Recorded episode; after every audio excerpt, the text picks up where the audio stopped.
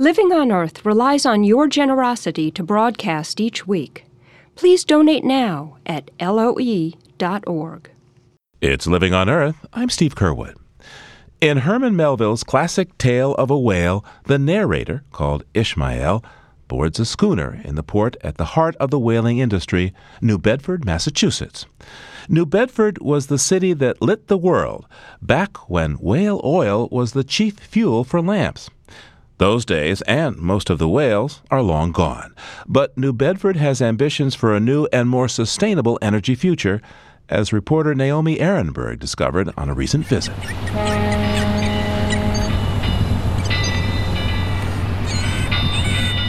If you walk up the hill from the port of New Bedford through the cobblestone streets of the downtown area, you'll see some of the same buildings that Herman Melville described in his 19th century novels but there's a lot of 21st century green change in New Bedford as well, as city officials are developing a model for environmental responsibility that they say could be copied all over the U.S. When I took office in January of this year, I thought it was very important to set a tone about conservation and sustainability. And one way to do that was to continue the retrofit program that had been started by the previous administration.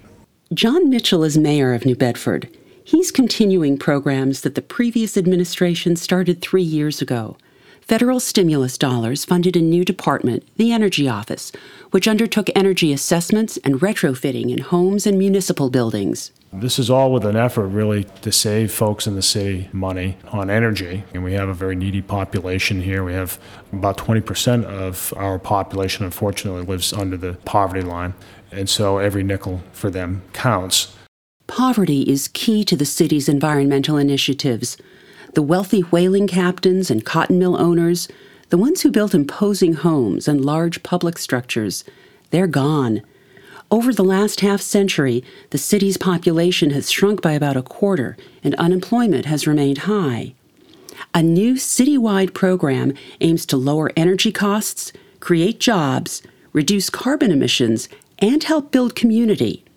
Ken Ramus is the outreach coordinator for New Bedford Energy Now. It's really about all the people that I knew, just being able to call them up and for them to know me, they could trust me, that if I said free audits, you know, they would believe me. Ramus is known as a community organizer and electrician.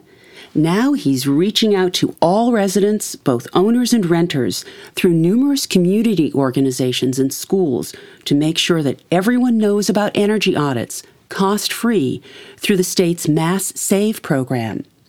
Adrian Wilkins is Ken's assistant. There is no movement without our community's involvement. And knowing someone for 30, 40, 50, 60, how do you, Ken, 22, 70 years is it so important because without that, people are a little hesitant. You know, they want to know who you are, where you're from. There is no outreach without the relationship to the community. Mass Save offers every household $2,000 worth of inspectional services and improvements, air sealing the home, insulating the hot water heater and attic, and replacing incandescent lamps with compact fluorescent bulbs. And local 16 to 24 year olds who've dropped out of school are being trained to do the work. Okay, all right. Uh, just give me have a seat. Gloria Williams is director of New Bedford's Youth Build program. We have construction training, we have weatherization training. Several years ago, youth builds across the country, and particularly here in New Bedford, we were experiencing funding losses. And secondly, our labor market is not really that strong for young people. So we were trying to figure out ways that we could increase job opportunities for graduates of the Youth Build program. And at that time, green was on a new wave. So we decided to do weatherization as a service in Youth Build. Her graduates earn $15 an hour as contractors for Mass Save, high wages for this region. But these days, business is down and the program is running in the red. That's unfortunate in a city with over 75% youth unemployment, and Youth Build is likely to cut this program. But Ken Ramus of New Bedford Energy Now is upbeat he sees a bright spot in the city's solar outreach efforts, with current technology as an important tool.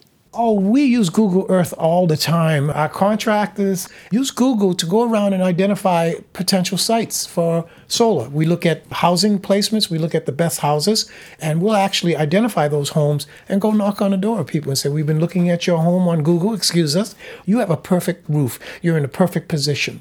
We would like you to consider solar. And solar installation can be free for New Bedford residents. It works this way the city partners with a privately owned national company, Real Goods Solar, which installs the arrays at no cost on any roof with clear southern exposure. Real Goods owns the energy produced and the solar array for 20 years, while the resident buys energy from Real Goods at a fixed price, below the average rate. Then, after two decades, the solar installation will belong to the building owner. So far, only three homeowners have gone solar with this program, but two more installations are pending, and residents are signing up for solar evaluations. Public housing is going green too. After retrofitting all of its 516 buildings, the Housing Authority outfitted 24 with photovoltaic cells last year.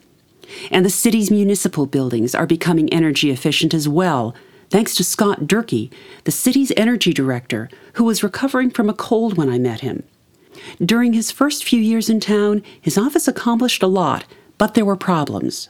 When it came to the solar and really expanding these programs, because I was an outsider, a lot of roadblocks. When Ron took me under his wing, these doors have now opened, and now you've seen the solar program really move forward. Ron is the city's Commissioner of Infrastructure, Ron LaBelle he shares Scott's agenda. My electric bill in the city is roughly four and a half million dollars.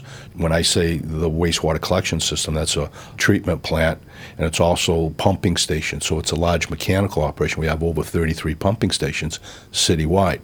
So I became familiar with Scott Durkee and his program, and we started looking at solar. This building that we're in right now, on a sunny day, our meters are turning backwards because we produce more energy than we use. So we're making money on this. It's not a bad deal. Back at the harbor, some of the fleet of 300 fishing boats are preparing to go to sea. Within a couple of months, they'll be plugging into electric stations at the pier rather than running their dirty diesel engines to cool the catch or heat the cabin and the harbor is set for a new green industry as the nation's first staging ground for wind farms, a project just approved by the EPA. Ron LaBelle again. This will be the staging area for all of the materials that are going to be shipped into New Bedford to be shipped out into Buzzards Bay to build the Cape Wind project. There's a laydown area for all of the impellers that come in that are 180 foot long. So everything can be brought in by rail, put on ships, and brought out for the Cape Wind project. City Energy Director Scott Durkee is equally enthusiastic about the port's future in wind. It's not just Cape Wind. New Bedford now will be the deployment of any offshore wind development in the Northeast. It is one of the greatest economic benefits for the city, probably the last 50 years. And it is truly exciting. You got the foundation of the short sea shipping with the potential of the future of this country with wind, and we're at the heart of it. And Scott Durkee says this is just part and parcel of New Bedford's focus on new energy. The goal was to tie what we're doing now with the history and the pride of this city. And the cultural pride in this location is unbelievable. They lit the world. At one point, they were the first energy capital of the world. That's huge. And what we said is in the past, we lit the world. Going forward, we're going to sustain it. We're going to teach how to do the right things. We're not going to generate to light the world ever again. But now let's show them how to do it right, which is what we're all doing together, trying to build that model that you can hand off that incorporates everything. If New Bedford can once again provide a guiding light, then perhaps other communities will follow into a green energy future. For Living on Earth, I'm Naomi Arenberg in New Bedford, Massachusetts.